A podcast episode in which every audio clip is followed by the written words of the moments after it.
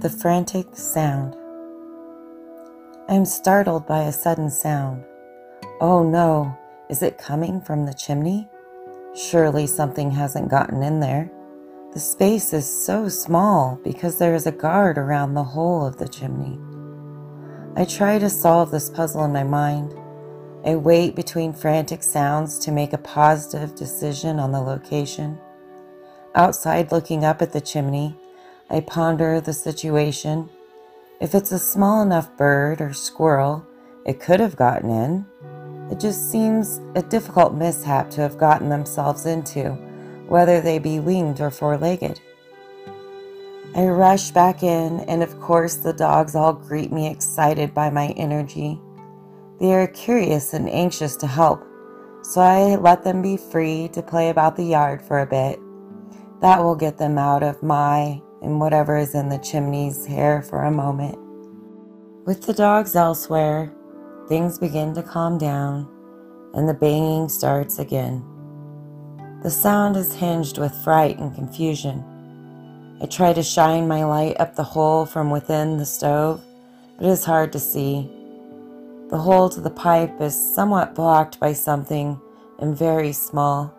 I shut the stove door, feeling frustrated as I acknowledge this thing in the chimney surely must feel even more frustrated. I want to help, but how? The chimney is on a steep slope on a very high part of the roof, so I decide that this approach is not a great option. Can I send out my energy and one with it and speak to its energy? Ground, breathe, do some breath work and just center for a moment. I instruct myself as I calm. Then focus in on the sound, the energy, the vibrations coming from within the chimney. I feel ash in my lungs. The more I panic, the more I stir up. Some woman is telling me to go up, go up where you came in, and I tried. I just can't turn around again. I don't know what to do, but keep trying to go down. I'm so tired. My heart is beating so fast it shakes me. The ash, the ash is everywhere. It is a bird. She is young. I have a blurry vision of her and her energy, thoughts, and my own energy that is reaching out and sensing her within the web of life. She is bigger than I ever could have dreamed could fit into that space. I sense youth. She seems very young despite being a large bird. The dear thing is confused, scared, and nearing desperation. I feel like she's a young crow, and I decide to leave the mystery at that, focusing back on the task at hand the ashes really adding to her dilemma and stress. Why had I not thought of this yet? Birds and their sensitivities to air pollutants. She fills everything in her body with air, and if that air is filled with ash, oh, this could be so bad. The poor thing. I scramble into action, trusting I can figure it out as I go. She is facing down and can't go up. She has to come out of this ridiculously small hole inside the stove. I search around me to find what I can place in the stove for her to land on, realizing I can't clean up the ashes with her in there, and she can't land on them. At last, I settle on a piece of cardboard and a large dog dish. It is shiny so that it will reflect the light, and sturdy so that she can hopefully spring off of it and out of the stove door. I leave the stove door open and shine a light up in there, sending the bird pictures of coming to where she can see the light coming in. I comfort her and myself, I admit. It will be okay. I will help you find the way. She is panicking and not hearing. I know this means we're running out of time. Her pauses of rest are long and her attempts to move are taking a tremendous effort. Focus, ground, breathe. I tell myself and send her pictures of love once again. Still, the response is the same.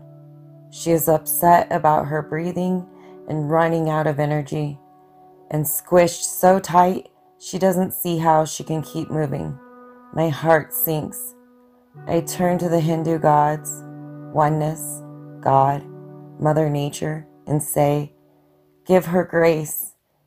Be it flying free in the skies with you or flying free in the skies with me.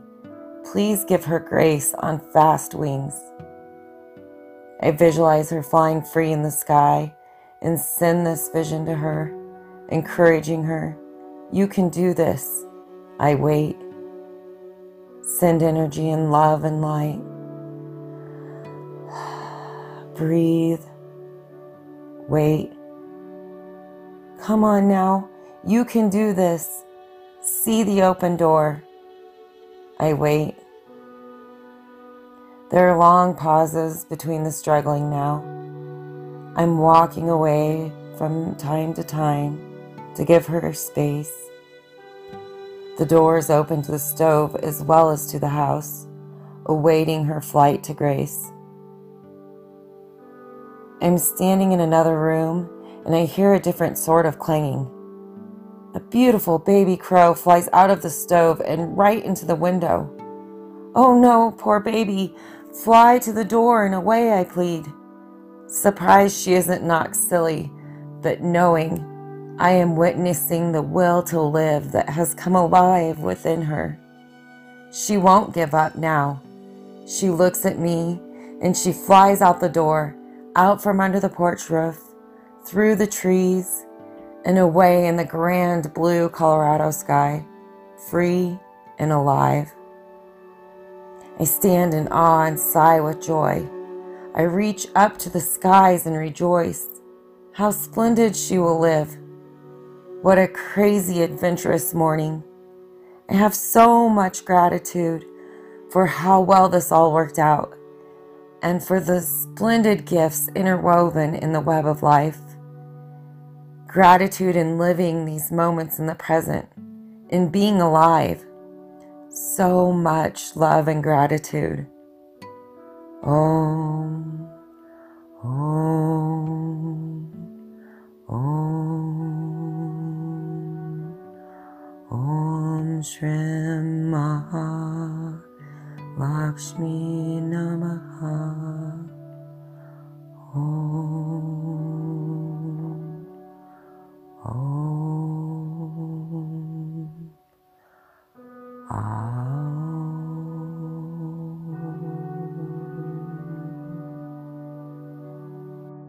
Thank you for joining me for my fleeting tale, The Frantic Sound. I hope you have a marvelous and beautiful day. Namaste.